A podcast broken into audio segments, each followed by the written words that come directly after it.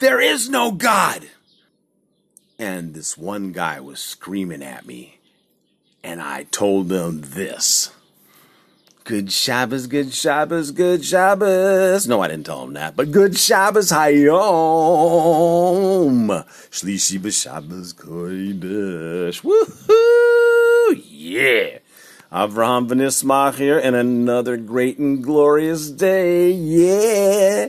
All right. So anyway, I'm walking across the street in my old hometown back in the good old U S of A, Venice, California, that is, and it happened to be the holiday of Sukkot, which is a holiday where we like hang out in these cool little huts, kind of these Gilligan Island huts. It's pretty cool, man, and uh, just enjoy life. It's a major holiday, one of our three holidays where we go to the temple, which is not standing right now, but it's going to be happening soon, and I'm looking forward to it. But so anyway, we're, uh, you know, this guy, he's, you know, he's screaming at me, and he's got, he's just yelling at me, there is no God, you know, I'm, but I, I already knew who this guy was. A little background story. I've seen him before.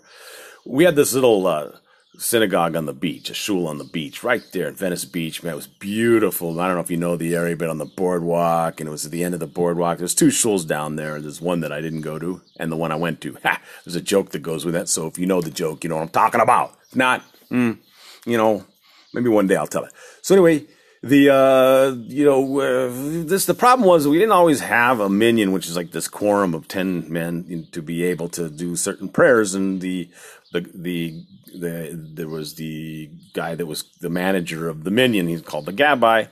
You know, he is, his mother passed away, and there's a special prayers that we say that we need a quorum of men to do. It's called Kaddish. And uh, we were just short one person. So now if you know Venice Beach a little bit, you could know that there's all these, these uh, you know, people that put their tables out there and their artwork. And as long as you're the artist or the person with your, I don't know, your...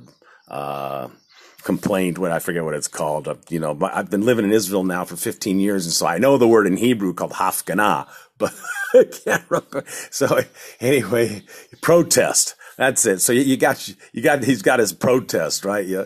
So anyway, you know, it just so happened that right across from the from the shul, I mean, literally across, it was a table there. It was the United Atheists of America. I mean, imagine that. And this was on on. on Shabbos, and we're, you know, trying to have our, our, our, uh, service, and we're just short one, one man. And so the, the manager, he looks at me and he says, you know what? I bet they're Jews. I bet they're Jews. So we go over there, and, uh, you know, we ask, you know, uh, any of you people Jewish? And they all raised their hands. Okay. Imagine that. Right. And there was one of them, this older fella, you know, kind of older, thin guy. And uh, he, uh, you know, how can I help you? We, you know, we thought, well, they're going to all of a sudden they're going to be ready for battle because we look religious, and well, we were, we are, and uh, you know, they were ready to get going. But it wasn't anything like that. It was a very like, you know, hey, how you doing kind of a thing.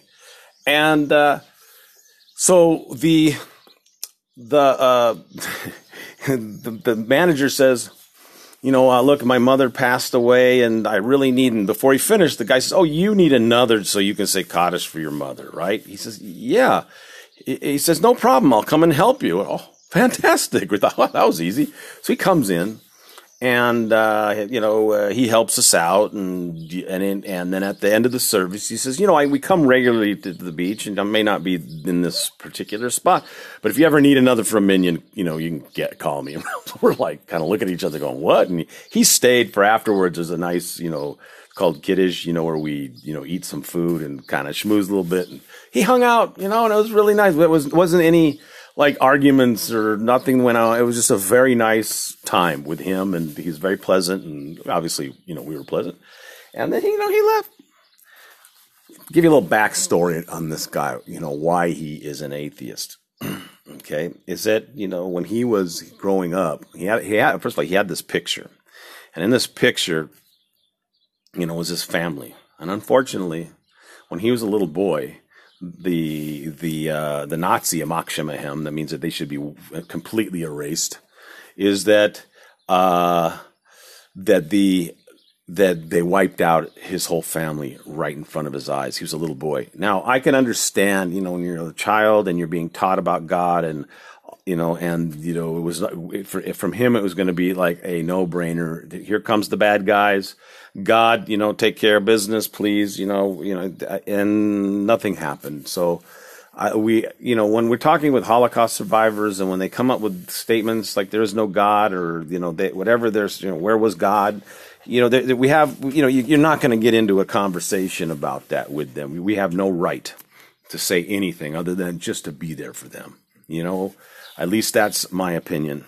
So anyway, I mean, you know, we really don't have any right to be trumping on anybody else's beliefs. And, you know, also we shouldn't be trying to, you know, do that kind of stuff. You, you know, you got your life, live it, be a good example, right? So anyway.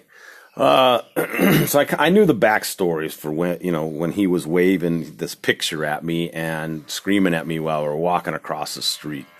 And, uh, you know, so he, he yells at me, "There is no God." So, you know, I stopped in, in the middle of the street, big traffic, Lincoln Boulevard. But fortunately that day wasn't so much. And I looked at him and I just said, "You know what? I don't believe in the same God you don't believe." He's like, "What?" I says, "Yeah, does your God, like, have a beard, lightning bolts? He's, like, killing everybody and stuff, you know, the whole deal, sitting in this big chair up there." "Yeah, that's the one." I says, "Nah, man, I do not believe in that God." I says, you know, I, so I am like you. I don't believe in the God you don't believe in. He's like, "What?" I said, "Yeah, man." I said, uh, uh, you know, I believe in, like, this, you know, there's no shape, no form, you know, just, you know, is what it is, was, is, will be, you know, kind of a thing, you know. And he goes, "You know what? That's how I looked at it." He's like, "Oh." I says, "Well, cool, dude. Let's, let's not even call him God. Let's call him, hmm, let's call him Hashem, right? The name, right here." "Oh," he goes, "I like that." I says, "Yeah." He says, "You know, today is what? Sukkah." "Really?" He's like, "Yeah, man. You want to come to my house and eat?" He's like, "Okay." So, you know, we're, we're talking along. He's like, "So, you know," I told, I asked him, you know, "So what? So tell me, really, what do you believe?" So he gave me this whole description, you know, what he believed. And it was really Hashem, you know. I mean, no shape, no form. You know, this one entity that was everything. It was a culmination of everything all into one. And, you know, it was, you know, was, is. I'm like, dude. I'm like, yeah, man, we're on the same page, man. Let's go and hit the sukkah. Now, the sukkah is so cool. Sukkot, ah, it's amazing, right? Because it represents life. And because it's just this little shack, the whole idea behind this is for us to realize the temporal idea of life itself, right? But really, it's more kind of like the body, because the soul is permanent. If you go back and you can do the podcast of Resoul Yourself, and you'll see what I'm talking about. But anyway... So anyway, so the guy, this, the guy, you know, we have this beautiful conversation. He ends up shaking the, the lulav, which is the, there's these uh, four species that we, we pick up, and you could go look up the four species yourself and see what that's all about. It's a, such a meaningful and amazing thing we do there. And, you know, so I asked him, "Do you want, you, you know, you wanted," he's like, "Oh, cool. Okay." So he does it. And I said, you know, I said, "You want to make kiddish?" And that's that little prayer we say to sanctify the day.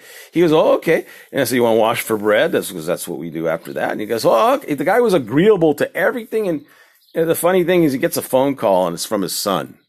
And he, he said, "Well, yeah." And he says, "Well, I'm at this guy." And really, "Oh, don't worry." He tells him, "No, nah, I'm not going for any of his stuff, man. Don't worry. Yeah, yeah, he ain't going to get me." I'm like, "Yeah, yeah, yeah." I says, "Yeah, why don't you have your son come?" He says, "Oh, no, you know, he's far away." And I, I'm like, "Okay, cool." You know, so we had the best, best time, you know, and uh, it was, it, the man was a sweet man. And, uh, you know, I, I totally, totally understand, you know, where he was coming from. And it wasn't about, you know, wasn't about anything, man. Just about, just, you know, it was really about love, you know, love your fellow neighbor as yourself, right? Ahabta re'echa kamocha. Like, this is like the greatest thing. You know, I, I, I, you know, we should never go through what he went through. Should, the Holocaust should never happen again, you know, and we should all just realize, you know, that, you know, uh, you know, just to be good to one another. You know what I'm saying? Yeah. Okay, so good Shabbos. And I want to tell you, if you want to have Shabbos every day, just get to the Shabbos Everyday workshop at that Shabbos Everyday dot com. I have to think about that for a second. I keep saying Shabbos Everyday. Yeah, Shabbos Everyday dot com. I can't imagine, I can't believe I got that. And uh, if you are not Jewish, okay, that is totally cool, because we love all people, right? Jews, non-Jews, because they're all God's creations, right? And so we have a Blessings for the Nations workshop for you. And that is awesome, man, because there is blessings for everyone. Because you know why? God is unlimited, man. He has unlimited love for you and me and everybody else. Okay, so I am checking out Avraham Vanisma here. I'll see you at the Beit HaMikdash. That, that is the Holy Temple in Jerusalem. You know, I keep saying that. I keep saying it, and I got a story behind that, okay? I got a good one. I haven't revealed that yet.